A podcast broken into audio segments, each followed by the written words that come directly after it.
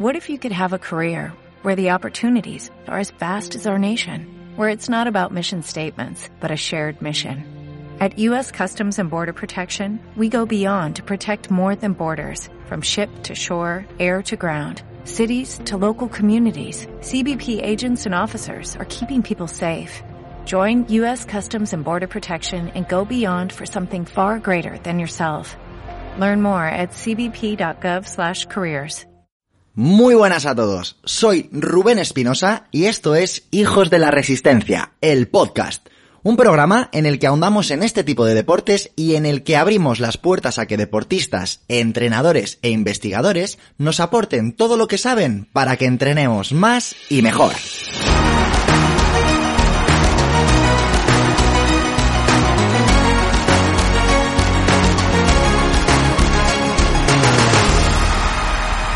Muy buenas a todos, ¿cómo estás? Bueno, pedazo de entrevista que tenemos preparada para hoy. Hoy vas a poder escuchar a una de las personas más influyentes en la salud de nuestro país. Pero antes, tengo noticias para ti que no he podido adelantarte hasta el día de hoy y por fin voy a poder contarte. Como sabes, llevamos tiempo preparando algo que hemos dejado caer y te lo voy a contar ahora mismo. Se trata de un evento maravilloso al que hemos llamado Correr No Es de Cobardes, en el que vas a aprender a crear un entrenamiento de carrera de la mano de la ciencia. Tendrá lugar los días 16, 18 y 20 de noviembre a las 6:30 hora española. Habrá muchísimas sorpresas, muchas emociones e invitados muy especiales que no quiero que te pierdas por nada del mundo. Así que desde aquí te extiendo la mano y te invito a que estés conmigo en este evento tan especial. En la descripción de esta entrevista te he dejado un link donde puedes apuntarte de forma gratuita y bueno, pues decirte que es algo en lo que llevamos mucho tiempo trabajando y para mí será un verdadero honor contar contigo. Toca demostrarle al mundo que correr no es de cobardes.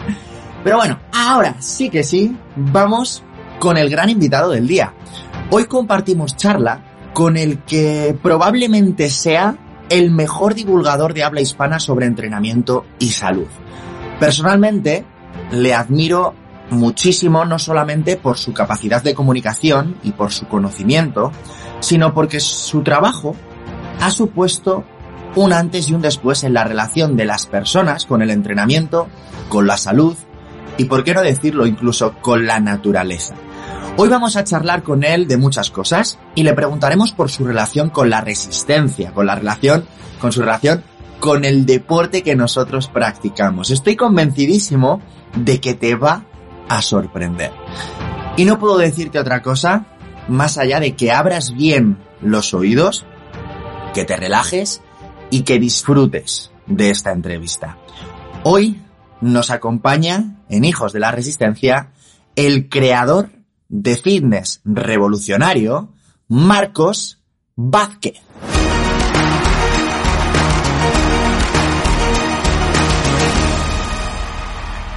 Bueno, pues me encuentro hoy probablemente con el mejor divulgador sobre salud en habla hispana, aunque se caracteriza por ser un tío bastante humilde. Y no lo va a decir él, pero ya lo digo yo. Muchas gracias, Marcos, por... Un placer, de verdad. Por aceptar la invitación y por invitarme a tu casa. Gracias a ti por levantarte temprano para estar hoy aquí. Va a merecer la pena. Siempre es más fácil cara a cara. Va a merecer la pena, ya lo verás.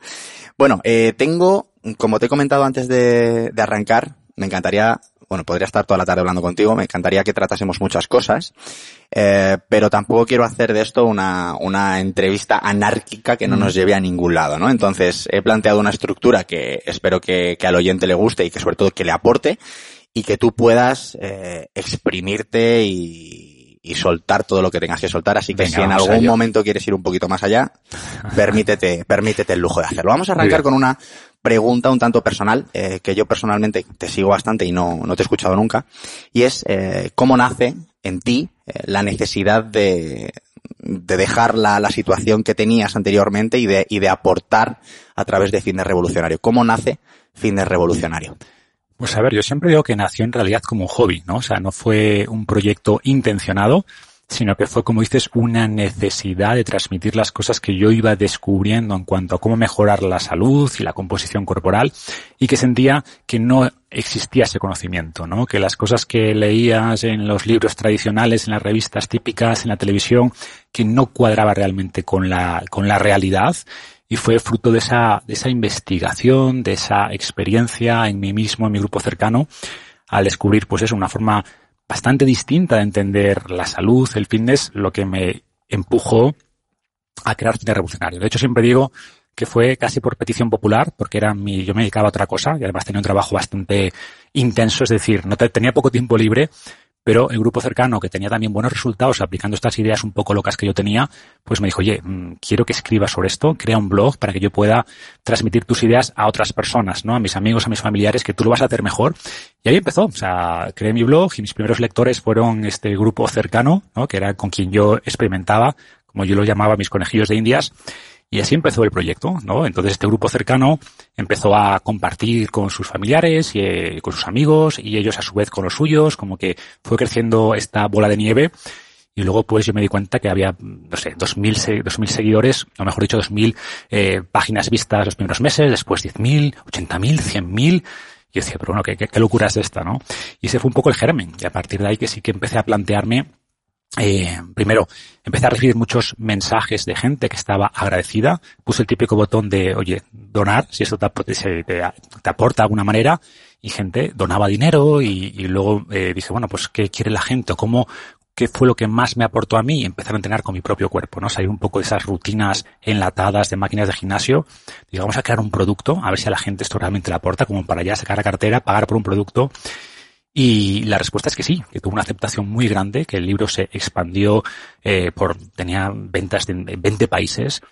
Y ese fue realmente, ¿no? Como un cambio de chip, de, oye, esto ya no es un hobby, ¿no? Ya puede ser realmente un negocio. Y sentía que cada vez me levantaba para ir a la oficina. Yo era socio de una consultora y me levantaba con pocas ganas de ir a trabajar, a lidiar con clientes y estas cosas. Y lo que me apetecía era regresar a casa para seguir con lo mío, ¿no? Y escribir sobre salud, seguir investigando. Y así fue. Como dije un día, pues oye, esto es lo mío, voy a dedicarme a esto, vamos a intentar hacer que esto funcione. Y ese fue el comienzo, ¿no? Y lo demás es historia, como dicen. Es muy bonito porque me consta que no haces esto por dinero. Y de hecho, en la última comida que compartimos, nos comentabas que a ti lo que te gusta es crear el contenido, que es lo que los creadores de contenido suelen tediar, ¿no? Es como, joder, es el sentarme cada día a crear. Y quizá, no sé tú qué opinas, pero si te tuviera que preguntar, oye, ¿cuál ha sido la clave del éxito? ¿No crees que van por ahí los tiros, el buscar la necesidad de la gente desde el corazón?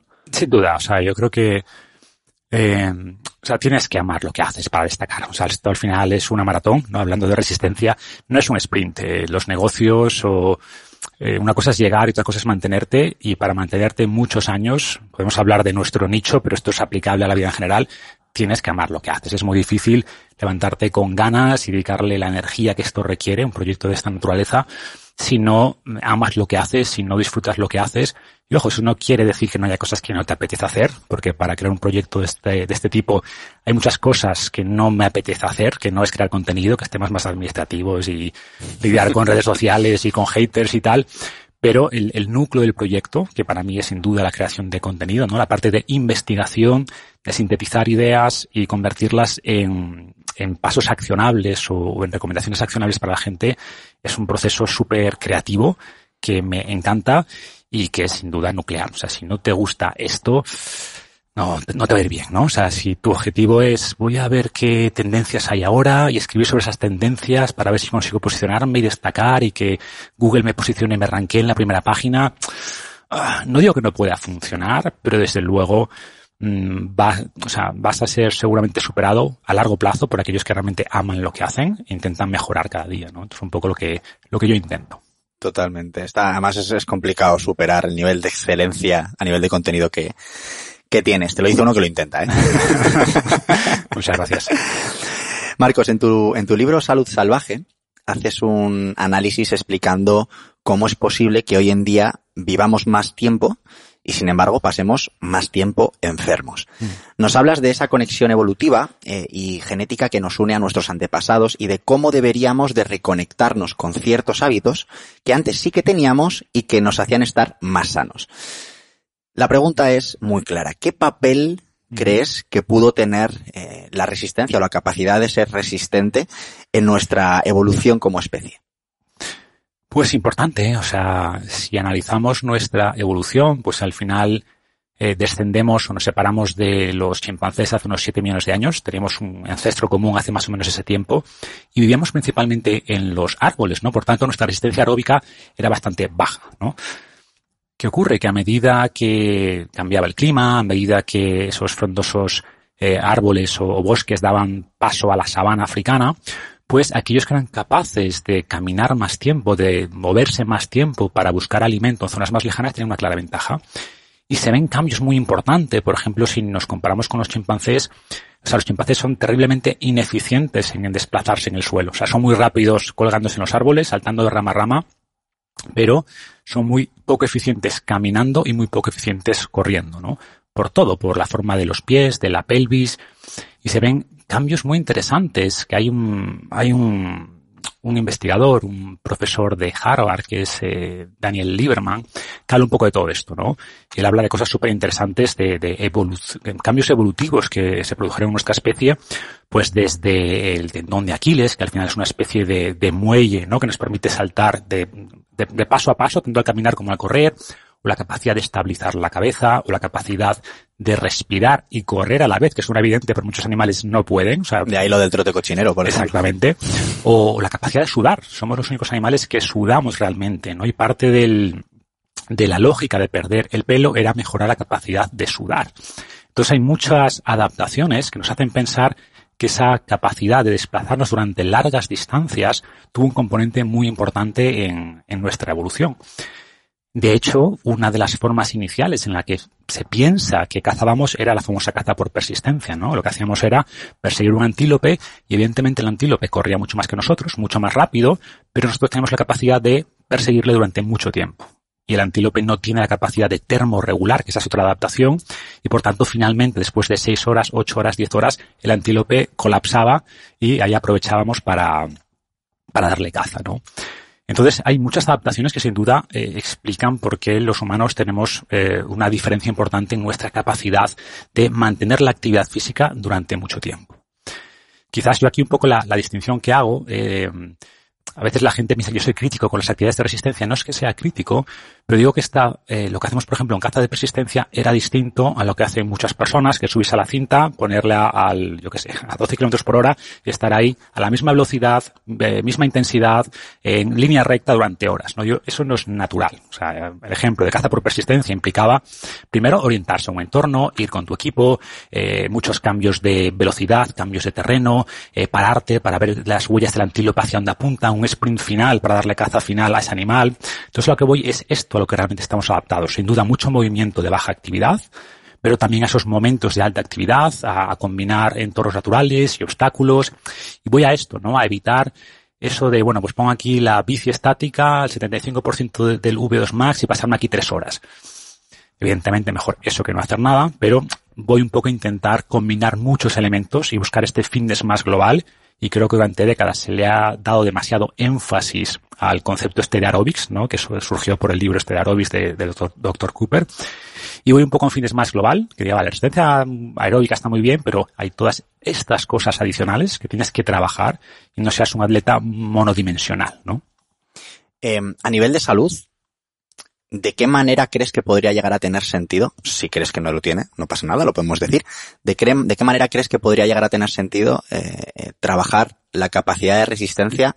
Y ojo, no te estoy hablando de protocolos HIIT que de forma indirecta me vayan a mejorar el consumo máximo de oxígeno. Te hablo de trabajar entre umbrales o incluso a baja intensidad. ¿Podría llegar a tener sentido en algún contexto? Sí, claro, o sea, por supuesto. Lo que decimos, o sea, el ser humano está, entre comillas, diseñado para moverse a baja intensidad durante espacios largos. O sea, somos nómadas, ¿no? Conquistamos el mundo básicamente a pie. Entonces, esa capacidad de mantener una actividad de baja intensidad durante mucho tiempo es vital. Lo único que tenemos que diferenciar entre lo que es movimiento, lo que es ejercicio, cuál es una intensidad, a partir de qué intensidad y a partir de qué tiempo puede empezar a haber problemas. Por ejemplo, hace poco entrevistaba a María Sanz sobre este tema, ¿no? O sea, hay un umbral a partir del cual un exceso de actividad física, de ejercicio aeróbico principalmente, puede ser problemático. No está claro. Probablemente sí, seguramente sea más alto del que muchos piensan. Y desde luego, si ocurre, no es el problema global que tenemos. El problema claramente es el déficit de actividad física, ¿no? Pero sin duda necesitamos una capacidad aeróbica básica. Eso implica que tengamos que marcarnos objetivos de quiero correr una 10K, una media maratón. No necesariamente. Lo que nos dice la evidencia es que necesitamos bastante actividad física de bajo nivel. Eso puede ser caminar 10.000, 12.000 pasos, ¿vale? O salir en bici con los amigos de manera recreativa, o salir a correr, hacer 20, 30 minutos de actividad física aeróbica 3 veces a la semana. Esto, este nivel de actividad física o de resistencia aeróbica básica es muy importante. Creo que a partir de ahí hay rendimientos decrecientes, ¿no? Que más actividad física aeróbica, que esto que estamos comentando, tiene un componente más, pues, de competición o de adaptación, pues eso, a mejorar la resistencia, que no tanto, o sea, no se va a traducir seguramente de una manera clara en mejor salud. Pero esa base, sin duda, es fundamental. Perdón, no quiero interrumpir, no quiero molestarte, pero sí que tengo la obligación moral de recordarte que la próxima semana, recuerda, días 16, 18 y 20 de noviembre, tendrá lugar nuestro evento Correr No Es de Cobardes, en el que aprenderás a desarrollar, a diseñar, a crear un entrenamiento de carrera de la mano de la ciencia, con muchas sorpresas, con invitados especiales. No te lo puedes perder. Puedes apuntarte de forma gratuita en el link que te dejo en la descripción de este episodio. Y ahora sí que sí, continuamos con la entrevista. Yo personalmente en este programa siempre he intentado abarcar el término de salud desde una perspectiva, desde mi punto de vista, más global que la que se contempla en la medicina tradicional. Considero que la salud debe albergar también o acaparar la parte mental, la parte psicológica de las personas, teniendo en cuenta sobre todo que hoy en día, no te sabría decir la estadística, a lo mejor tú la conoces, pero me atrevería a decir que el nivel de incidencia de enfermedad mental, contemplando la ansiedad, el estrés como enfermedad mental, es casi igual o incluso superior que la enfermedad física. Aquí creo, y es mi opinión, y me encantaría que me llevases la contraria, creo que los deportes de resistencia tienen mucho que decir. Pero quiero escucharte a ti. Entonces, la pregunta no es si estás de acuerdo, la pregunta es qué tipo de entrenamiento crees tú que puede ayudar a la población a tener un índice menor de enfermedad mental, a reducir el estrés, a reducir la ansiedad. Cualquiera. O sea, los deportes de resistencia tienen mucho que decir y todos los demás también. Quiero decir, lo más importante para mí es que hagas el deporte que más te apetezca hacer. Creo que sería un error pensar, no, voy a hacer este tipo de deporte que en realidad no me llama ni me apetece, pero porque dicen que es el mejor para reducir la depresión o lo que sea. Lo que es cierto es que las primeras décadas las últimas décadas del siglo pasado, pues sí se hizo más énfasis en la actividad aeróbica, por lo que decía antes, porque es más fácil, por ejemplo, muchos estudios son en ratones, y es más fácil hacer correr a un ratón que simular que entrena pesas, ¿no? Entonces tenemos mucha más evidencia en estudios de actividades aeróbicas. En los últimos años, pues hemos visto que esos beneficios que obtenemos sin ninguna duda de la actividad aeróbica se obtienen también con otros tipos de entrenamiento, ¿no? Entrenamiento más de fuerza, entrenamiento HIIT, y también se ve que elevar la intensidad, pues eleva, por ejemplo, la producción del BDNF, o de estos compuestos que tienen un beneficio directo sobre la salud mental, sobre la reducción de la ansiedad.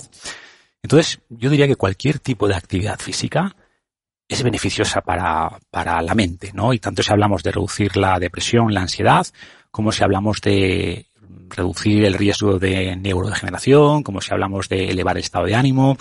Y al final, lo que necesitamos es que la gente haga la actividad física que le gusta y que la atrae.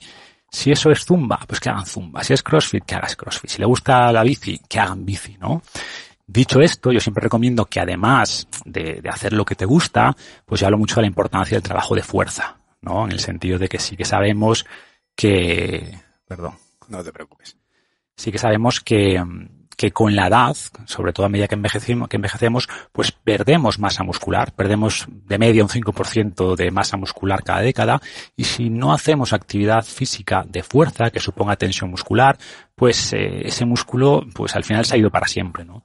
Entonces es importante incorporar, yo recomiendo al menos un par de sesiones de entrenamiento de fuerza, que luego podemos hablar qué es esto de entrenamiento de fuerza, y después hacer lo que te gusta. Mucha actividad física de baja intensidad, que en el fondo es caminar más, es evitar las escaleras mecánicas, intentar no usar el ascensor, intentar reducir el uso del ascensor, y a partir de ahí haz lo que te gusta, lo que disfrutes y lo que te vaya a generar adherencia. Tal cual, estoy de acuerdo contigo en esa parte. Te propongo un juego. Vamos allá. A ver qué tal sale esto.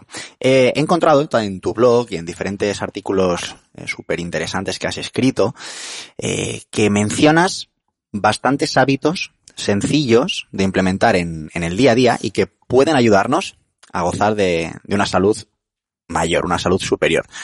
Te propongo lo siguiente. Yo te menciono esos hábitos de forma individual y tú me explicas ¿por qué narices eso me va a generar a mí una mayor salud? Vamos a ello. ¿Vamos a ello? Venga. Luz solar. Uh-huh. Exponerse a la luz del sol. A ver, el sol es muy interesante y volviendo un poco a esa idea evolutiva, pues pocas cosas han estado ahí desde el principio de una manera más clara y directa que el sol, ¿no? O sea, sin sol no habría vida. Y el sol tiene, digamos, beneficios por múltiples vías. Unas más directas y otras más indirectas. De las directas, por ejemplo, cuando la luz solar o esa radiación ultravioleta entra en contacto con la piel, se producen cosas muy interesantes como la producción de vitamina D, que sabemos que es fundamental para la salud, o incluso óxido nítrico. Esto quizás es más reciente. El óxido nítrico es también clave para la salud coronaria, ¿no? De hecho, tenemos evidencia de que las personas que se exponen más al sol pues tienen menos enfermedad, menos cáncer y menos enfermedad cardiovascular, en parte por estos componentes. Vitamina D, producción de óxido nítrico. Y de manera más indirecta, el sol es el principal regulador del llamado ritmo circadiano. Entonces, exponerse al sol por la mañana hace que descansemos mejor por la noche. Y sobre todo, si además por la noche evitamos exponernos a pantallas y a luz artificial, pues el beneficio es doble, ¿no? Logramos una sincronización mucho más clara de este ritmo circadiano. Después, en cuanto al estado de ánimo, pues también está muy demostrado que la luz natural reduce la ansiedad, reduce la depresión y la luz natural también reduce el riesgo de miopía, ¿no? Muchas veces pensamos que la miopía viene de mirar algo de cerca, que tiene un efecto, pero sobre todo lo que más daña la vista, lo que más eleva el riesgo de miopía es estar en entornos internos sin acceso a salud solar. Entonces, la luz solar es muy beneficiosa, como siempre, en la dosis adecuada. El sol en exceso, por supuesto, puede dañar la piel, pero la dosis adecuada tiene todos estos beneficios que estamos comentando. Desconocía lo de la miopía. Uh-huh. No lo había ni escuchado pues ni leído. Súper interesante. Qué bueno. Merece la pena pasar menos tiempo en interiores y más tiempo bañados por luz natural. Vamos con la segunda, Marcos. Exposición al frío. Uh-huh. Al frío. ¿Por qué? A ver, salirse de la zona de confort térmico tiene muchos beneficios. Al final nuestro cuerpo está perfectamente adaptado al frío y al calor. O sea, al final convivimos con los elementos durante toda nuestra historia. Y siempre digo que nuestros genes son los mismos de los de esos cazadores que perseguían mamuts en Siberia, que cruzaron el estrecho de Bering para conquistar América. Y lo que hemos hecho con la modernidad, ¿no? Con la tecnología, es ir encogiendo cada vez más nuestra zona de comodidad.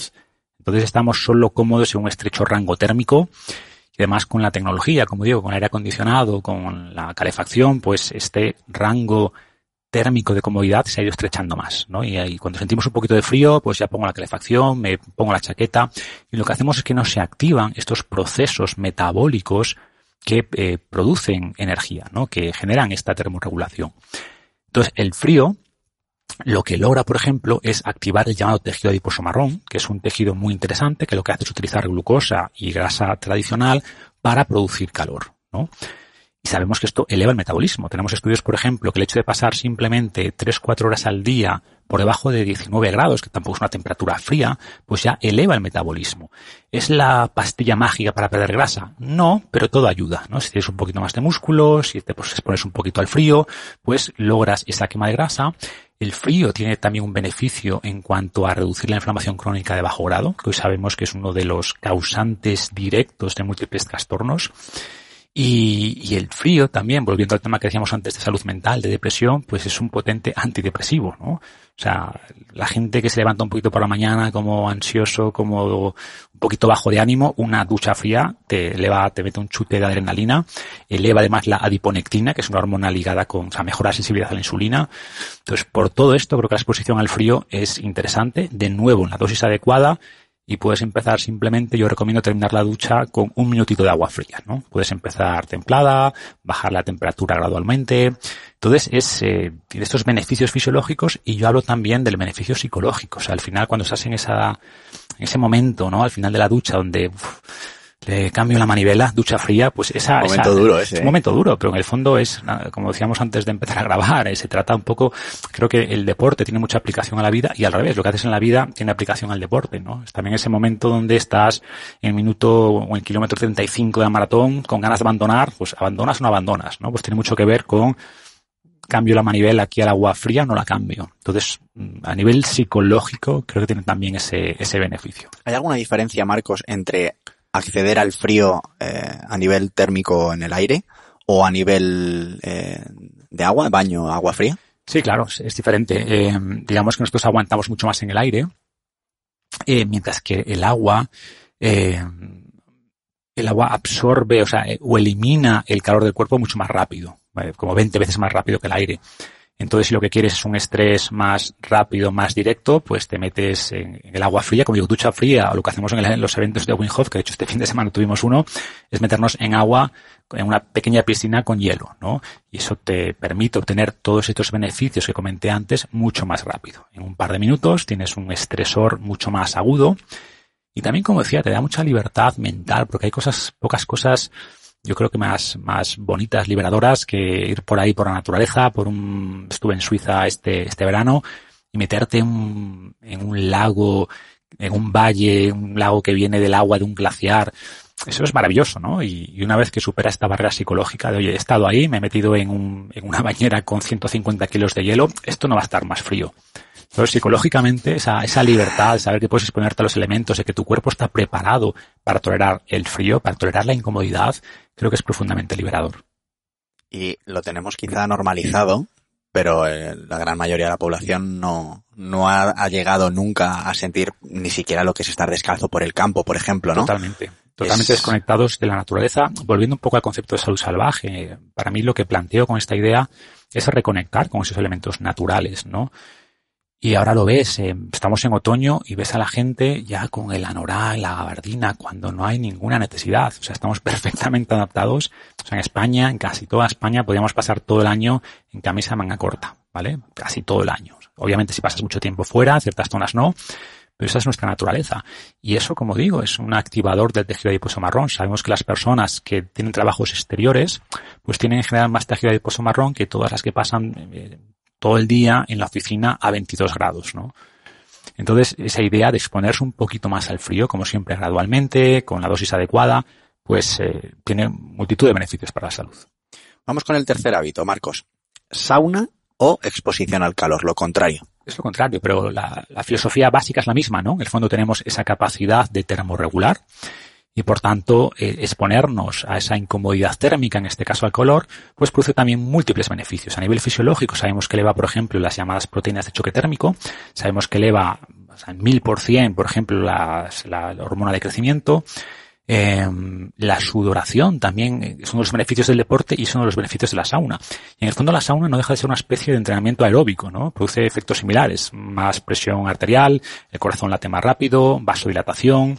Tenemos multitud de estudios, de hecho tenemos más estudios sobre la sauna que sobre el frío, principalmente los países nórdicos, ¿no? Que son adictos a la sauna, y en todos ellos, o en la mayoría de ellos, se ven beneficios claros de la exposición a la sauna. O sea, las personas que se exponen a la sauna 3-4 veces a la semana tienen mucho menos, entre el 20 y el 30%, menos enfermedad cardiovascular que las personas que nunca van a la sauna. Igualando el resto de factores, ¿no? Porque aquí lo de siempre, correlación implica causalidad. Las personas que van a la sauna o tienen sauna en casa, pues evidentemente suelen ser personas de un mayor nivel socioeconómico, pero igualando todos los factores, vemos que esa exposición a la sauna tiene un efecto protector claro sobre la salud cardiovascular. Vamos con el cuarto hábito. Este me ha encantado, creo que le puede chirriar mucho a la gente y me interesa mucho que lo defiendas, que es la exposición a la suciedad natural. Cuéntanos. Sí, a ver, choca sobre todo ahora en tiempos de pandemia, ¿no? Donde dicen, cuidado, el alcohol en todas horas, limpia todo, lávate las manos. A ver, tenemos que entender que nosotros coevolucionamos con parásitos, coevolucionamos con microbios de todo tipo, y por tanto nuestro sistema inmune espera estar expuesto a esto. O sea, coevolucionamos con todos estos elementos y si de repente los eliminamos, pues tenemos un sistema inmune que responde mal, un sistema inmune que no sabe a qué responder. Nuestro sistema inmune asume que hay enemigos ahí fuera y si se los quitamos en pocas generaciones, pues al final se confunde. Y esto lo que produce o contribuye, porque hay muchos factores, por supuesto, que contribuyen a los trastornos autoinmunes, pero uno de esos factores, sin duda, es el exceso de higiene. De hecho, hay dos conceptos, ¿no? La hipótesis de la higiene, que ahora se le está llamando la hipótesis de los viejos amigos. ¿Por qué? Porque evidentemente no todos los microbios son positivos. Hay, sobre todo, las enfermedades que surgieron a partir de la era de la revolución agrícola. Muchas enfermedades dieron el paso de los animales a los humanos, por ejemplo la viruela, y no hemos tenido tiempo para adaptarnos a ese tipo de patógenos. Claramente esos son malos y de hecho gran parte de las mejoras de la esperanza de vida vienen de eliminar este tipo de patógenos, ¿no? Vía, bueno, simplemente alcantarillado, básicamente vía antibióticos, vía vacunas, etcétera. Ha sido como la gran revolución que ha permitido pasar de 40 años de esperanza de vida hace 100 años a los 80 que tenemos hoy. Dicho esto, insisto, hay ciertos microbios o mal llamados parásitos que hemos eliminado y que benefician nuestra salud y que mantienen a raya nuestro sistema inmune o lo mantienen, vamos a decirlo así, entrenado. Podríamos decir que la suciedad natural, por eso hago ese matiz de natural, es el sistema educativo de nuestro sistema inmune. Cuando eso desaparece, nuestro sistema inmune, entre comillas, se vuelve loco.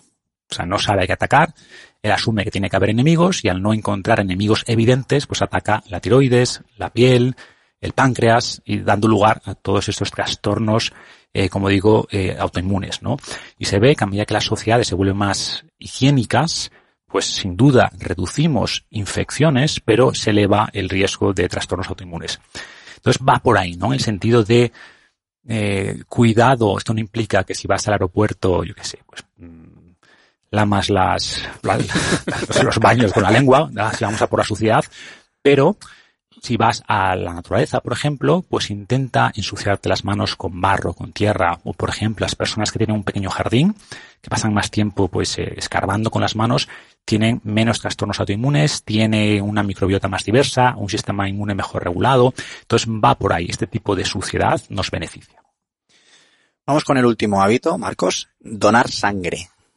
Es otro que puede chocar, pero lo mismo, ¿no? O sea, al final perder sangre era parte de la naturaleza, o sea, perdíamos sangre por raspones, por heridas, y hoy podemos pasar toda la vida sin tener una herida relevante que suponga una pérdida de grasa. Una pérdida de sangre, perdón. Entonces, tenemos unos cuantos estudios también que indican que donar sangre hace que se regeneren, bueno, primero que eliminemos ciertos elementos o células senescentes que tenemos en la sangre y además obligamos al cuerpo a generar nuevas células, ¿no? Nuevas células de sangre. O por ejemplo, algunos creen que parte de la diferencia de longevidad entre hombres y mujeres puede tener que ver con que las mujeres tienen un proceso, vamos a decir así, natural de pérdida de sangre, de renovación de sangre mensual, los hombres no. Y esto puede influir en muchas cosas, por supuesto, ¿eh? Pero esto puede ser uno de los factores que explican esto. Tenemos también bastante evidencia, tenemos vías mecanísticas y evidencia de que las personas que donan sangre con más frecuencia tienen también más longevidad y menos riesgo cardiovascular. Y además yo siempre digo que aunque se descubra que no es exactamente así o que estos estudios tienen fallos metodológicos, que creo que no, es algo que además ayudamos a los demás, ¿no? Pero en el fondo todo forma parte, todos estos elementos que hemos comentado, forman parte de lo que se denomina en biología hormesis, que son pequeños estresores que en exceso nos dañan. Evidentemente, si donas 20 litros de sangre, pues te mueres. Bueno, no tenemos 20 litros de sangre, pero en dosis adecuadas nos fortalecen. Entonces, va por ahí. Cómo incorporamos el sol, cómo incorporamos el frío, el calor, las donaciones, la suciedad. Son cosas, insisto, que en exceso nos dañan y por tanto no tenemos que pasarnos. Igual que el ejercicio. El ejercicio nos beneficia por hormesis, pero que en la dosis adecuada beneficia la salud. Sería la ley de umbral a lo que nos estamos refiriendo, ¿verdad? Exactamente. Exactamente. Lo digo porque los oyentes, esto lo hemos comentado en algún episodio anterior, así pueden relacionarlo. Es curioso cómo, viendo el análisis tan chulo que hemos hecho de recopilar ciertas acciones que nuestros antepasados en su día tenían integrados y comparamos con lo que nos podemos encontrar hoy en día, y eso sí que choca, ¿no? Choca y da un poquito de vértigo ver dónde estamos y hacia dónde vamos. A mí una de las cosas que más me llama la atención cuando voy a los centros de entrenamiento, da igual el tipo de centro al que vayas, es que personas... lo primero que llama la atención es que el flujo de caja de un gimnasio, de un centro de entrenamiento, un gran porcentaje corresponde a la gente que paga, pero no va. Ese es el modelo de negocio. Y gracias a eso los centros de entrenamiento creo que sobreviven. Pero a partir de ahí es curioso cómo, si tú te paras a observar el tipo de entrenamiento que hace la mayoría de la gente, pues vemos que la mayoría centra su entrenamiento en cardio de baja intensidad, como has comentado antes, entrenamiento con máquinas guiadas o ejercicios analíticos de abdomen a altas repeticiones y bajas cargas. ¿Crees que deberíamos de cambiar este formato y por qué crees que no se hace? A ver, partamos de la base de que cualquier tipo de cosa que hagas, antes de criticar esto, vamos a decir, hacer esto es mucho mejor que no hacer nada, ¿vale? Mejor lesionarse por moverse mal que por no moverse. Correcto, exactamente. Punto uno, es mejor hacer eso que no hacer nada, que quede claro. Dicho esto, ese es el modelo, digamos, tradicional, convencional, y el que yo seguí, ¿no? De hecho, mi gran cambio, como me preguntabas al principio, el origen de Fitness Revolucionario tiene que ver con eso, con descubrir que esa no era la manera. Primero, es terriblemente aburrido, al menos para mí, y tremendamente ineficiente, ¿no? ¿Por qué sigue imperando? Aunque creo que las cosas están cambiando por suerte. Bueno, porque es lo fácil. O sea, al final, enseñar a alguien a moverse bien es difícil. Implica tener profesionales formados en el gimnasio que estén evaluando el movimiento, que te enseñen a moverte. Mientras que decirle, oye, haz la máquina A, X repeticiones, haz la máquina B, 20 repeticiones y termina con X minutos de cinta. Es fácil, ¿vale? Es automático, requiere poca supervisión y, por tanto, tiene quizás menos riesgo de lesión en el momento hacer una máquina que hacer un ejercicio con peso libre. En el momento, creo que al no aprender a moverte el riesgo es mayor después, ¿no? En las actividades del día a día. Pero en ese momento, pues al final es sencillo, requiere menos costes y el incentivo del gimnasio es que hagas eso, ¿no? Es más rentable para el gimnasio, para los centros de fitness, este modelo sencillo, que es un proceso, es que yo creo que es como el proceso de ensamblaje de un coche. Un proceso productivo industrial aplicado al entrenamiento, ¿no? Máquina A, máquina B, máquina C, 8 repeticiones, 12, 15 y luego 20 minutos en la cinta, como decíamos, de correr, X minutos en línea recta a una intensidad fija. Es beneficioso para el gimnasio, no es tan beneficioso para lograr resultados.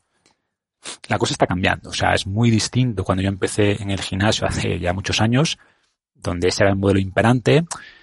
Y ahora pues tenemos un montón de alternativas, de metodologías de movimiento. Creo que CrossFit, cuando surgió, también supuso una revolución, ¿no? Y empujó a mucha gente, o ayudó a mucha gente que se aburría con este enfoque más tradicional. Y veíamos gimnasios sin nada, sin máquinas, diáfanos, con peso libre, que combinaban gymnastics con ejercicio aeróbico, con peso. Entonces, creo que eso, gran parte del éxito de CrossFit tiene que ver con ese componente de liberación y también, sin duda, con el componente de comunidad, ¿no? Creo que todos los problemas con esta metodología o este enfoque tradicional es que, al final, los humanos no estamos cableados para hacer esa actividad física por nuestra cuenta. Entonces, el hecho de hacer actividades físicas más intensas, de sentir que estás mejorando tus capacidades físicas, ¿no? Y que estás desarrollando ciertas habilidades de pull-ups, de snatch, de lo que sea, pues al final es mucho más motivante. Y si haces eso en grupo, con gente que te anima, con gente que te llama si no vas, pues al final, insisto, creo que gran parte de CrossFit, y podemos criticar partes o aspectos de CrossFit, por supuesto, pero creo que gran parte del beneficio tiene que ver con esto, con haber cambiado un poco este modelo y además haberle añadido ese componente de comunidad. El sentimiento de pertenencia total es fundamental para generar adherencia. Eso es una evidencia, vamos. Es curioso porque en los deportes de resistencia, que es lo que solemos albergar en este programa, desde carrera, triatlón, ciclismo, etcétera, yo sigo viendo tanto a entrenadores laureados, y esto es una autocrítica a mi sector, tanto a entrenadores laureados como a deportistas con bastante renombre, que siguen no haciendo uso del entrenamiento de fuerza específico o incluso del entrenamiento de fuerza general o de ciertos periodos de estímulos de hipertrofia en su programación, y que se ciñen única y exclusivamente al gesto específico. O sea, el corredor corre, el ciclista pedalea, pero cada vez se va viendo más, es cierto, pero es extraño encontrarte a un entrenador de la vieja escuela que defienda a capa y espada el trabajo de fuerza en esta modalidad. ¿Qué papel crees tú que tiene el entrenamiento de fuerza, tal y como tú lo defiendes, de acuerdo? No vamos a entrar, si hablamos de fuerza máxima, fuerza, no vamos a entrar en eso, tal y como tú lo defiendes en un deportista de resistencia o de ultra resistencia, como pueda ser una prueba Ironman o un ultra trail de X kilómetros? A ver, es que tiene una importancia grande, pero no porque lo diga yo, sino porque tenemos cada vez más evidencia, ¿no? Que nos dice, oye, los corredores que incluyen entrenamiento de fuerza como parte de su programación, pues tienen menos lesiones, tienen carreras deportivas más largas y tienen mejores marcas. Entonces, esto es así. Luego podemos, como tú dices, debatir mucho sobre cuál es la mejor forma de programarlo, sobre si hacemos movimientos más específicos del deporte o más generales, que por supuesto, como todo, lo ideal es una programación, ¿no? Donde empiezas con un trabajo más de fuerza más pura y luego vas haciendo una adaptación o una transferencia hacia resistencia, o fuerza-resistencia, etcétera.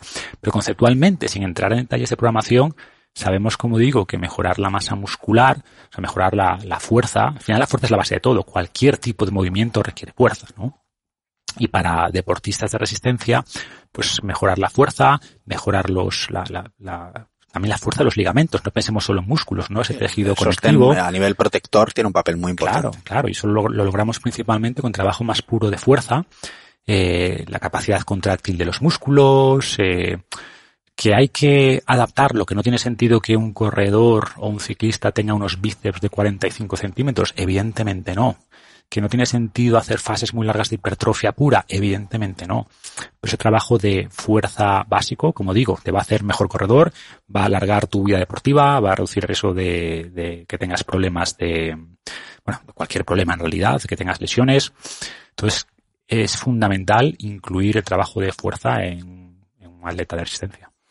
En deportes de resistencia, Marcos, como ya sabes, el papel determinante que va a definir tu rendimiento no es tanto lo que entrenas, sino las veces que tu cuerpo te permite entrenar sin entrar en esos niveles de no tolerancia, ¿no? Estamos hablando de la capacidad de recuperación que tienen los deportistas. De hecho, es una disciplina en la que las incidencias de dopaje van más orientadas a recuperar rápido para entrenar más que para mejorar el rendimiento como tal, ¿no? Sé que hablas de esto bastante en tu programa y me gustaría preguntarte qué técnicas podríamos utilizar para mejorar esos procesos de recuperación entre entrenos en un mismo día, entre dobles sesiones o entrenos que sean consecutivos. A ver, aquí esto daría para mucho, pero si tengo que lanzar un gran mensaje así rápido, creo que se ha hecho demasiado énfasis en las técnicas, ¿no? Que tienen sentido, o sea, cosas como crioterapia o lo que decíamos antes de inmersión en frío o vendajes de compresión, todo este tipo de cosas tienen sentido y han demostrado ser beneficiosos, pero ves gente que se gasta mucho dinero en este tipo de técnicas o en suplementos súper sofisticados y no hacen lo básico, ¿no? Entonces, el mejor recuperador es sin duda el descanso, o sea, el sueño. Podemos jugar mucho también con la alimentación para optimizar esa recuperación e incluso en dobles sesiones el tema de la siesta. O sea, hay un montón de estudios que demuestran el beneficio de la siesta en deportistas.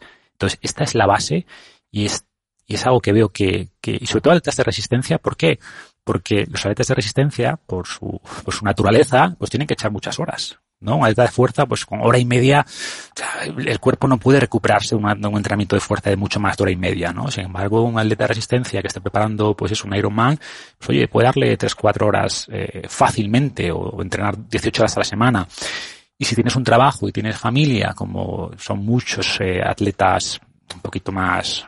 La mayoría. seguramente, ¿no? Los que nutren económicamente a las marcas son los populares. Claro, entonces eso implica que para entrenar las horas que quieres entrenar, pues hay que levantarse a las 6 de la mañana, a las 5 de la mañana. Implica robarle horas al sueño. Te das cuenta de que lo que estás haciendo es robar horas al sueño, que va a ser tu principal elemento recuperador, para meter una carga que quizás después no puedas tolerar. Por ejemplo, yo le planteaba un poco este tema a la doctora María Sanz, ¿no? Cuando hablaba con ella, que muchas veces cuando hablamos justamente de estos problemas cardíacos o de otra naturaleza que vemos en atletas de resistencia, de ultra endurance, pues no está claro si son fruto directamente de este exceso o de una dosis muy elevada, un volumen muy elevado de entrenamiento, o es una baja recuperación. Y que quizás si recuperásemos suficiente de ese entrenamiento no veríamos estos problemas a igualdad de volumen, ¿no? A igualdad de carga de entrenamiento. Entonces, todo este tema de controlar las cargas se habla poco, ¿no? Y cuando hablamos de recuperación, insisto, dicen, ¿cuál es el suplemento? ¿Qué piensas de las mallas Normatec? ¿Y qué piensas de esta crioterapia? ¿Qué piensas de tal? Que insisto, que es interesante y es un tema que he investigado, pero que al final hablamos de diferencias muy pequeñitas, ¿no? Entre hacerlo o no hacerlo, y la gente, insisto, se gasta un montón de dinero en técnicas de recuperación sofisticadas y luego no hace lo básico, que es dormir más siesta. Y luego, insisto, la alimentación es el segundo gran componente, ¿no? De esta pirámide de recuperación. Entonces, para mí sería ese mensaje, o sea, descansa suficiente.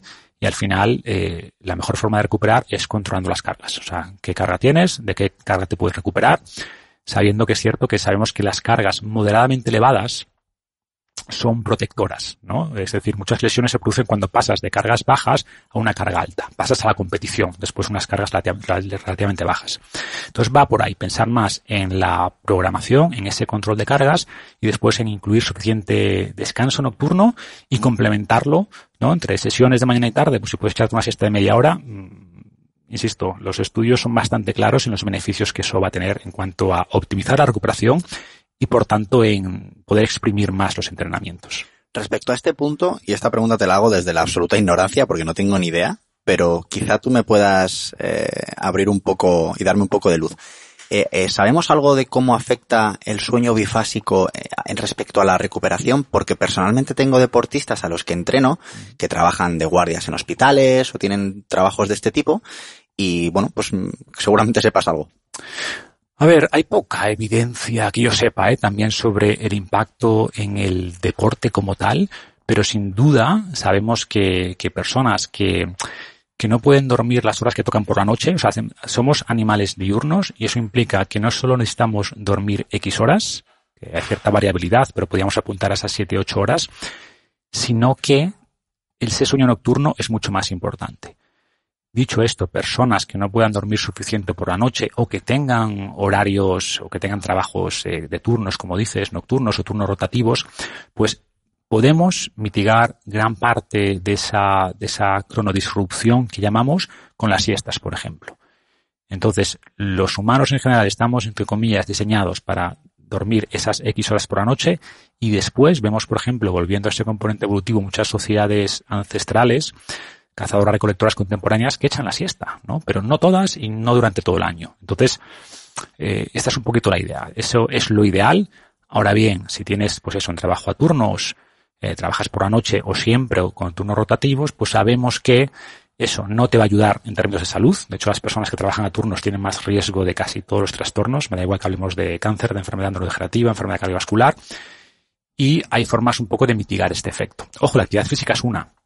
De hecho, hace poco salió un estudio que la actividad física de alta intensidad era capaz de mitigar parte de la cronodisrupción causada por déficit de sueño, ¿no? Entonces, si combinas actividad física no excesiva idealmente y con esas siestas estratégicas, pues bueno, puedes reducir un poco el impacto de esos trabajos modernos y de ese exceso de cronodisrupción que vemos actualmente.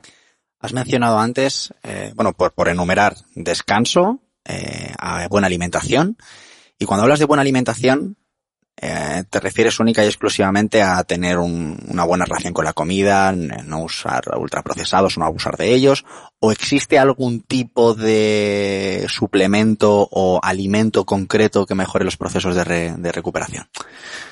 A ver, hay cosas, pero sobre todo hablamos de dos elementos. Una parte, obviamente, de las calorías adecuadas. O sea, al final el cuerpo es muy sensible a un déficit calórico. Entonces, en estos casos, en un proceso de recuperación, tienes que darle al cuerpo las calorías necesarias. Y vemos muchas veces deportistas pues que no alcancen ese nivel calórico. Y esto, evidentemente, atenta contra esa recuperación, ¿no?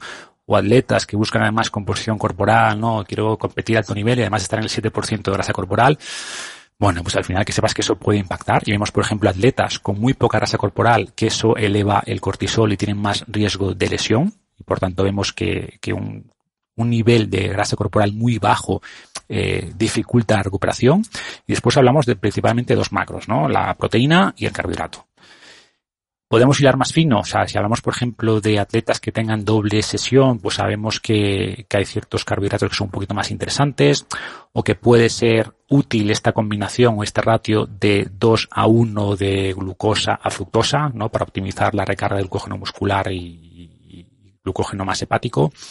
Pero bueno, va por ahí, eso a nivel global. Y luego hay suplementos que puedan ayudar o tipos de carbohidratos, insisto, que puedan acelerar un poquito más la recarga de glucógeno. Sí, pero yo te diría que no tiene mucho sentido gastar dinero en ellos, que al final las diferencias son tan pequeñas, ¿vale? Que intentaría desde luego buscar beneficios por todos lados, más que intentar tirar de esos tipos de suplementos. Genial, yo creo que ha quedado clarísimo, Marcos. Eres una de las personas que más valoro y te voy a decir por qué. Te rodeas de gente hiperespecializada cuando haces tus entrevistas. Eso te ha convertido en una persona con un conocimiento de mucha profundidad, pero a su vez tienes una amplitud de la leche y mantienes muy bien la perspectiva y la visión holística, ¿no?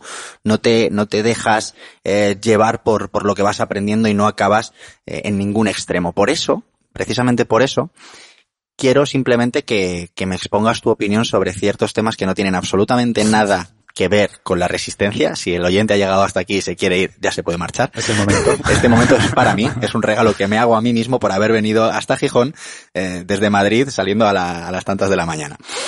Me gustaría saber qué opinas, Marcos, qué opinas o cómo visualizas el futuro de la humanidad, teniendo en cuenta que cada vez tenemos un porcentaje de obesidad infantil mayor, probablemente llegue al 100% en 2050, que la gente cada vez se mueve menos, que tenemos unos índices de enfermedad mental mayor, que somos más infelices, que estamos más conectados y nos comunicamos peor.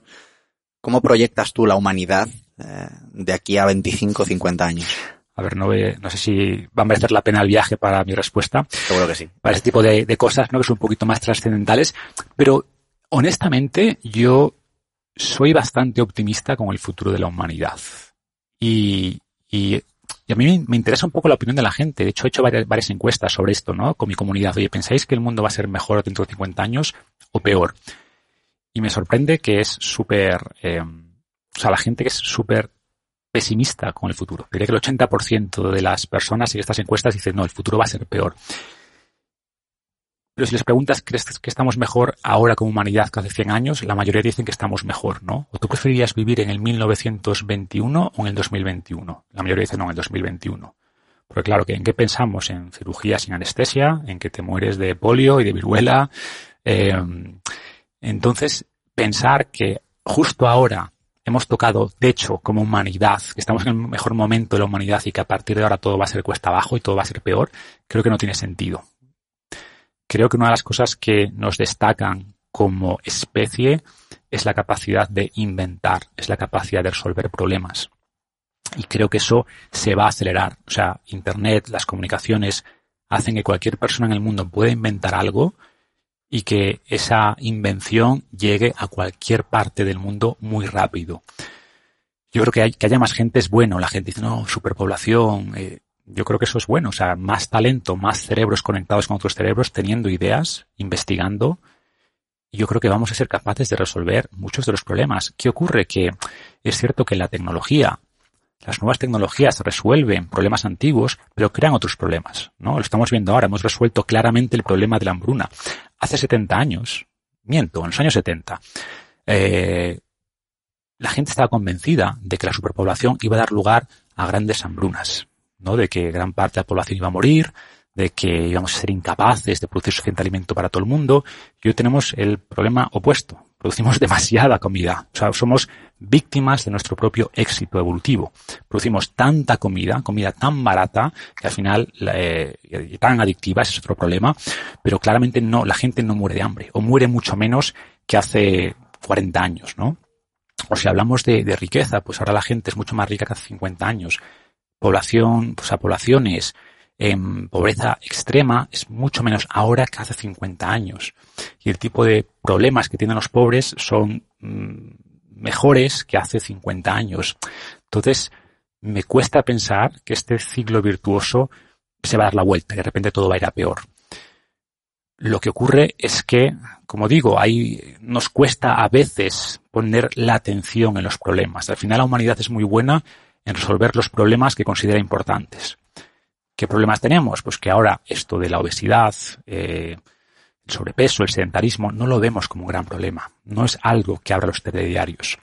Pero, por ejemplo, coronavirus lo vemos como un problema y en cuestión de meses tenemos una vacuna. Algo que hace tan solo una década o incluso menos hubiera supuesto años y años y años de desarrollo e investigación, y ahora en meses tenemos una vacuna. Para mí eso es un reflejo de la capacidad, insisto, del ser humano, que es parte de nuestro ADN, de inventar soluciones a problemas que percibimos como problemas, como amenazas reales. Entonces mi esperanza, y creo que no me voy a equivocar mucho, es que pronto vamos a ver todo esto, ¿no? La obesidad infantil, de la pérdida de salud, de los trastornos mentales, como un problema real, y vamos a girar hacia resolverlos, ¿no? Y no resolverlos solo con pastillas, que bienvenidas. O sea, si inventamos una pastilla que está en eso, ¿no? Una pastilla que simula el beneficio del ejercicio. Pues igual llegamos a eso. Pero, mientras tanto, pues yo sí creo que va a haber políticas públicas para intentar poner freno, pues, a esta epidemia, como decimos, de obesidad, de sedentarismo, etcétera. Entonces, insisto, yo soy optimista y creo que dentro de 50 años, ¿vale? Que seguro que seguimos ahí.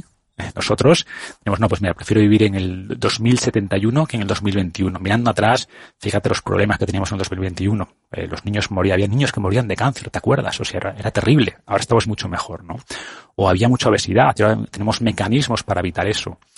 Entonces, insisto, yo soy optimista con el futuro, pero sí creo, como todo, ¿no? Que siempre que hay cambios, y estamos ahora inmersos en medio de una revolución tecnológica, todas las revoluciones tienen problemas. O sea, la revolución agrícola supuso muchos problemas para la humanidad. Los primeros agricultores tenían peor salud ósea, peor salud mental, más infecciones, cráneos más pequeños, cerebros más pequeños, incluso menos longevidad que las sociedades cazadoras-recolectoras anteriores, ¿no? O la primera generación de la revolución industrial, lo mismo, ciudades tremendamente contaminadas, trabajos tremendamente duros en las fábricas durante 12 horas, incluidos los niños. Entonces, las primeras generaciones de cada gran revolución sufre un poco las consecuencias de ese gran cambio, y creo, insisto, que somos las primeras generaciones de este cambio de tecnológico barra digital, pero creo que poco a poco iremos investigando y descubriendo formas de mitigar, de aprovechar todo lo bueno y mitigar estos daños o efectos secundarios de estos cambios acelerados, ¿no? Ha merecido la pena el viaje para escuchar tus respuestas, desde luego que sí. Me gustaría abrir otro meloncito. No sé si has leído algo sobre la nanotecnología genética y de cómo, obviamente, los comités éticos pues son el freno a que todo esto avance, pero es perfectamente viable que en un futuro bastante próximo podamos incluso decidir si soy capaz de pagarlo, que mi hijo tenga los ojos azules, que tenga pues una capacidad capilar mejor que la de su padre, o que incluso tenga un porcentaje de fibras rápidas superior a... Bueno, en definitiva, ¿crees que si todo esto sigue avanzando y que si los intereses de ciertas personas se anteponen a la ética del deporte, podríamos llegar a hablar de un deportista del futuro diseñado de alguna manera? ¿Crees que esto es viable o se me acaba de ir la olla? Técnicamente es totalmente viable. Es más, podemos hacer eso. O sea, tenemos tecnologías como CRISPR que lo que hacen es precisamente eso, darnos la capacidad de editar genes. De hecho, ya se está haciendo. Por tanto, ahora mismo es ya un aspecto más ético barra político que tecnológico. La tecnología existe. Y por tanto, ¿qué ocurre? Pues como siempre, ¿no? Que la ética viene un poco después. Nadie había discutido estas ideas porque no existía la tecnología. Ahora la tenemos. una fase incipiente, sí, pero bastante avanzada, y va a seguir avanzando a marchas forzadas, ¿no? Hay una gran inversión ahora en biotecnología y, por tanto, tenemos la capacidad, pues lo que tú dices, de hacer esos ajustes, de ir a un ADN, a un embrión y cambiarle, ponerle un gen en vez de otro. Me cambio el ACTN3, más fibras rápidas. Es cierto que hay pocos cambios, que con un gen cambias muchas cosas, ¿no? Muchas cualidades, la inmensa mayoría de las cualidades atléticas no dependen de un gen, son tremendamente poligénicas, por tanto no es fácil. No quiero un atleta más rápido, ya, oye, es que la rapidez depende de muchas cosas, quizás hay 500 genes que influyen en la rapidez, no hay una combinación óptima perfecta, ¿no? Pero sabemos bastante, sabemos cada vez más y por tanto va a ser perfectamente viable hacer eso. Y sin duda esto... Tienen, como siempre, ¿no? Cosas muy buenas. Por ejemplo, somos ya capaces, y creo que nadie se va a oponer a eso, a un feto resolverle un problema genético, a una enfermedad que sabemos que sí o sí se va a materializar si ese gen no se cambia, pues creo que nadie se va a oponer a que ese gen se cambie para que ese niño no tenga ningún problema de salud o no tenga ese problema de salud que sería un destino fatal, ¿no? Y creo que nadie se va a poner a eso. E insisto, esa tecnología CRISPR ya existe. CRISPR-Cas9, que te permite entrar, cambiar ese gen, ¿vale? Y resolver ese problema. La pregunta es, vale, pero si hablamos ya de cosas que simplemente quizás le van a hacer un poquito más inteligente, o que le van a hacer un poquito más rápido, o que van a mejorar su vida de otra manera, ¿podemos hacerlo? ¿Debemos hacerlo? Y no está claro. O sea, a ver, es un debate que no tengo yo la respuesta, ¿no? Evidentemente a mí no me gustaría que se pudiera hacer eso, pero por otro lado, ahora tenemos la capacidad de que un atleta, yo qué sé, de tiro con arco, pues se mejore la vista, se haga una operación láser y eso está permitido, ¿no? Podría contemplarse como dopaje perfectamente. A eso voy, eso es dopaje, es legal o es ético que alguien se arregle la vista sabiendo que se le va a dar una clara ventaja en ciertos deportes. ¿Y cómo comparamos eso con tomar testosterona? ¿Y qué pasa con hombres que tienen una testosterona baja por naturaleza? Entonces es muy complejo todo este tema ético. Insisto, yo no tengo una respuesta, pero es algo que sin duda, a medida que esta tecnología, que insisto, que ya existe, que va a seguir desarrollando, algo en lo que tenemos que pensar. Y podemos ir más allá, ¿no? Yuval Noah Harari habla a partir de todo esto de que hasta ahora las diferencias... la humanidad eran diferencias, vamos a decirlo así, económicas principalmente, ¿no? De captación de recursos. Sin embargo, si somos capaces de modificar los genes, las diferencias ya van a ser biológicas. Podemos tener reales. El rico, claro, va a tener acceso a... Exactamente, a tecnologías que van a hacer que quizás sea una especie distinta. Es una evolución vía diseño de laboratorio. E insisto, son cosas con las que tenemos que lidiar y que tenemos que pensar porque la tecnología está y cada vez va a avanzar más rápido y, por tanto... En 10 años, pues tenemos que pensar qué es lo que queremos como humanidad y ponernos de acuerdo, porque esto ya, de nuevo, igual decimos en Occidente, no permitimos esto, pero China dice, vale, pero yo lo voy a hacer, porque a mí yo estoy pensando un poco más a largo plazo, ¿no? Y entonces, pues, es complejo, ¿vale? No tengo una solución, pero sin duda es algo que tenemos que pensar como humanidad. Estamos condenados a entendernos. Si queremos coexistir... Sí, es como las armas atómicas, ¿no? Por un lado, qué mal que tenemos armas nucleares. Por otro lado, la destrucción mutua garantizada hace que nadie apriete el botón, ¿no? Y que paradójicamente la era nuclear haya sido la era de menos guerras, ¿no? Nunca ha habido guerras entre potencias atómicas porque eso podría suponer la destrucción de ambas, ¿no? Entonces, de alguna manera, quizás tener estas armas tan poderosas suponga que nadie las use por miedo a lo que podría ocurrir. O si tú modificas los genes de tu ejército, eso implica que los otros también lo tienen que hacer y, por tanto, entras en una carrera armamentística, en este caso biológica, pues eso, con resultados inciertos y potencialmente muy peligrosos. Desde luego. Oye, creo que ha merecido la pena... sacarte un poco de la parte de resistencia porque me parece súper interesante todo lo que acabas de comentar. Y para concluir, que quiero ser respetuoso con tu tiempo, te voy a hacer una pregunta también futurista, pero mucho más fácil de responder por tu parte, seguro. ¿Te veré en alguna ocasión haciendo un triatlón, aunque sea cortito? Pues quizás sí. No sé si un triatlón o quizás una maratón o... ¿En serio? ¿Una maratón? Eso sí que no me lo esperaba. Sí, sí, o sea, creo que soy mucho de marcarme objetivos, ¿no? Entonces, no descarto que quizás uno de los objetivos, ya veremos para qué edad, ¿no? Quizás 50 años, 50 kilómetros quizás. O sea, que no es para nada descartable. O sea, digamos que no es lo que más me llama, pero sí me llama marcarme objetivos y sin duda hay ciertos objetivos. El otro día hablaba con un amigo y me contaba un poco su experiencia corriendo la maratón de Nueva York, ¿no? Y claro, si sales un poco del hecho de correr 42 kilómetros y vas un poco a lo que significa eso, hostia, pues igual sí es interesante marcarme ese objetivo. Venga, maratón de Nueva York en el 2025. O sea, que es posible que sí, es posible que sí. Correr una maratón es una alegoría a la vida. Te lo digo de verdad y estoy convencido de que si algún día te decides a embarcarte, aunque sea de forma puntual, en los deportes de resistencia, probablemente descubras, aunque sea el simple hecho de conversar contigo mismo en un estado de, llámalo de flow, súper interesante que, joder, que si enganchas será por algo, anímate algún día, cago en la mar. Seguro, pero a cambio de eso, ¿vale? Yo me animo, pero te pongo como condición que tú me hagas un buen programa de entrenamiento y me lleves de entrenamiento unos meses. Cuenta con ello al 100%, no tienes más que dar un toque y ya tienes mi teléfono. Sí, garantizo los buenos resultados. Bueno, espérate. Marcos, muchísimas gracias, de verdad, por este rato tan apasionante y tan maravilloso que nos has hecho pasar. Un placer, de verdad, muchas gracias. Gracias a ti.